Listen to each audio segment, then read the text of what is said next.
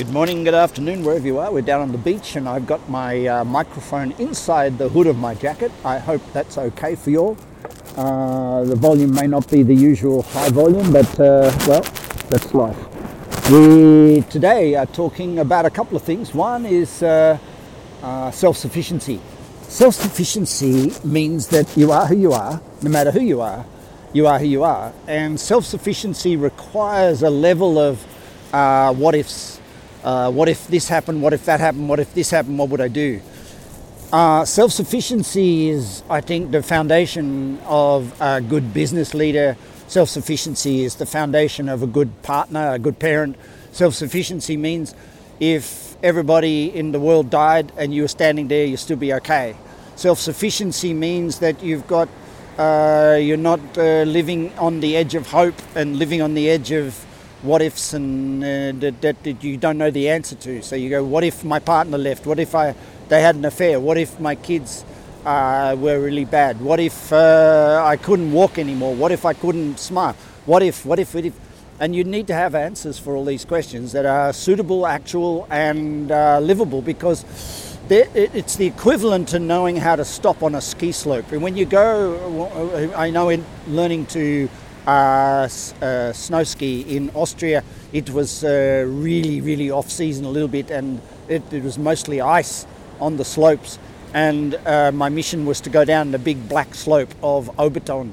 So I went to the ski lesson class and I said, I need to go down the black slope. And they said, Well, first thing you're going to do is you're going to come out with us in the class and you're going to learn how to stop in any environment. So we went, found some powder and I had to go down to powder, and I, I must have spent 90% of the time under snow. I was scuba snowing and uh, head first down on this uh, powder snow, and then eventually learned how to turn the skis and jump into, uh, into an arrest. And then uh, I went down some icy slopes, and they were teaching what happened when you start getting faster and faster and faster, and uh, the ice is uh, thick like, like, a, like a ice skating rink and the skis are just not skiing but skimming across the top. How do you stop? And I learned this technique of uh, actually falling uh, and uh, using the, the, the, stocks to uh, finish the fall. And so the slide. And so it, you learn all these things so that you can go down eventually a black slope and you know that a worst case scenario, yeah, okay, if you fall, you're fucked. But if you if you need to, you can uh, slow yourself or turn a corner, or you can uh, you can let go control because you've got control. This is self sufficiency.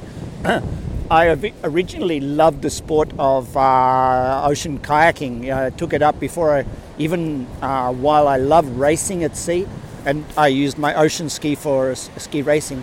I started off mainly racing in kayaks, and uh, these kayaks are very different to an ocean ski because a kayak you sit inside, and you sit inside the kayak. It means if you come out of the kayak, the water goes in the kayak, and the kayak is not longer paddleable. You can't paddle it because it's full of water, and so the we used to have things electric pumps in the kayaks. Uh, that's all nice. You in the ocean in the big sea, you fall out you get out of the kayak, you take a spray sheet off, you get out the kayak, and you pump the water out, and uh, everything's fine. You can continue. But the question is, how do you get back in the ski if you're out at sea? And and we practice this in swimming pools: how to roll a kayak, how to get out in the kayak.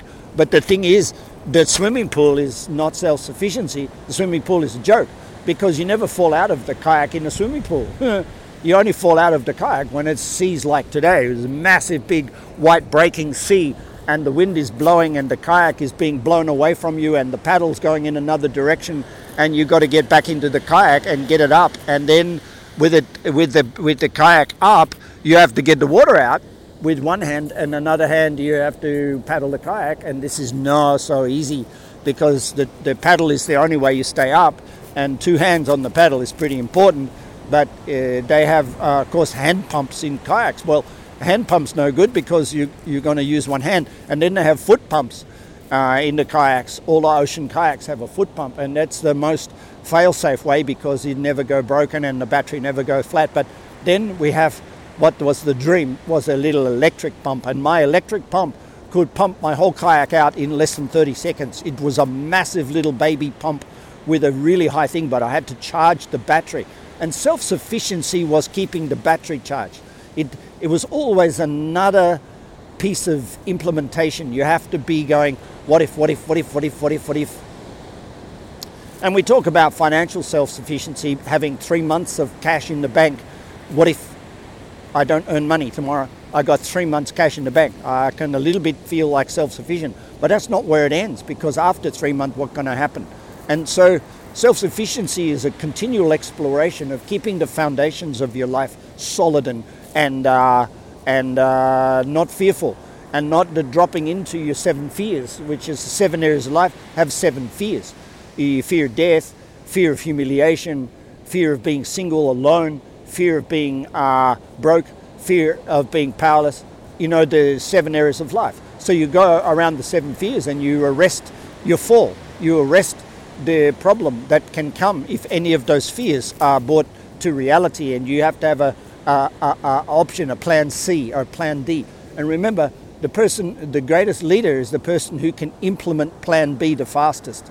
So plan B is always the fallback. In the Himalayan trekking, when I take people into Himalayas and we're walking up there, I've got plan B, C, D, and E.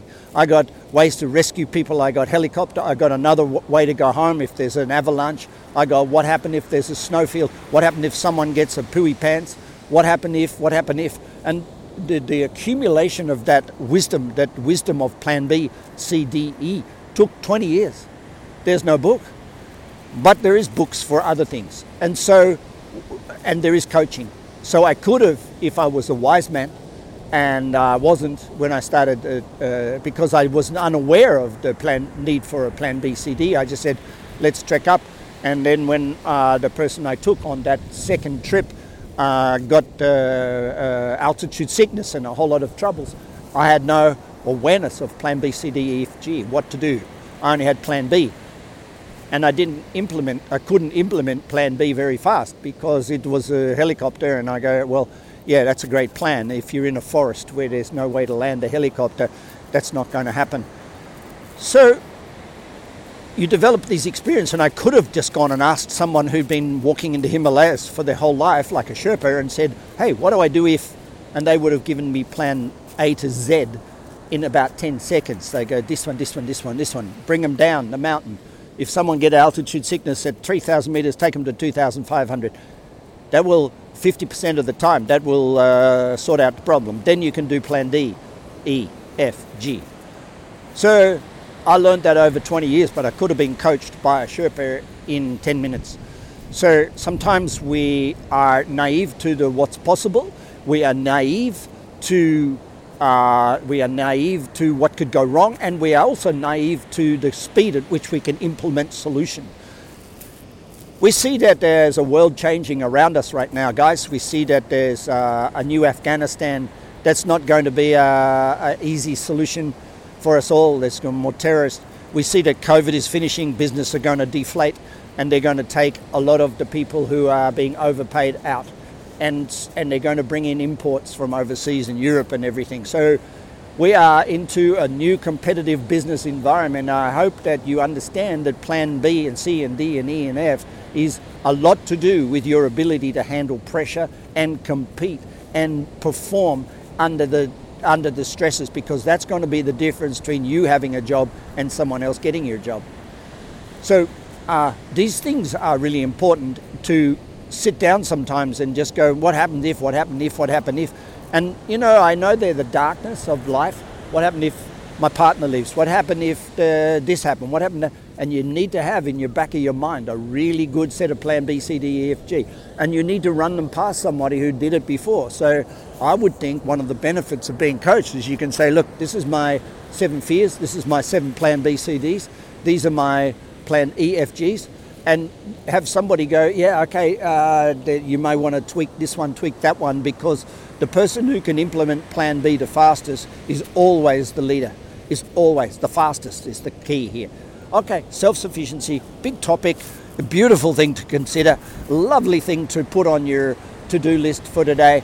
Just go through your seven areas of life, your seven big uh, challenges, and uh, and uh, and uh, work out what you do if Give yourself a little bit of negative time, a little bit of negative space. It'll be very good. Chris Walker, signing off. Bye for now.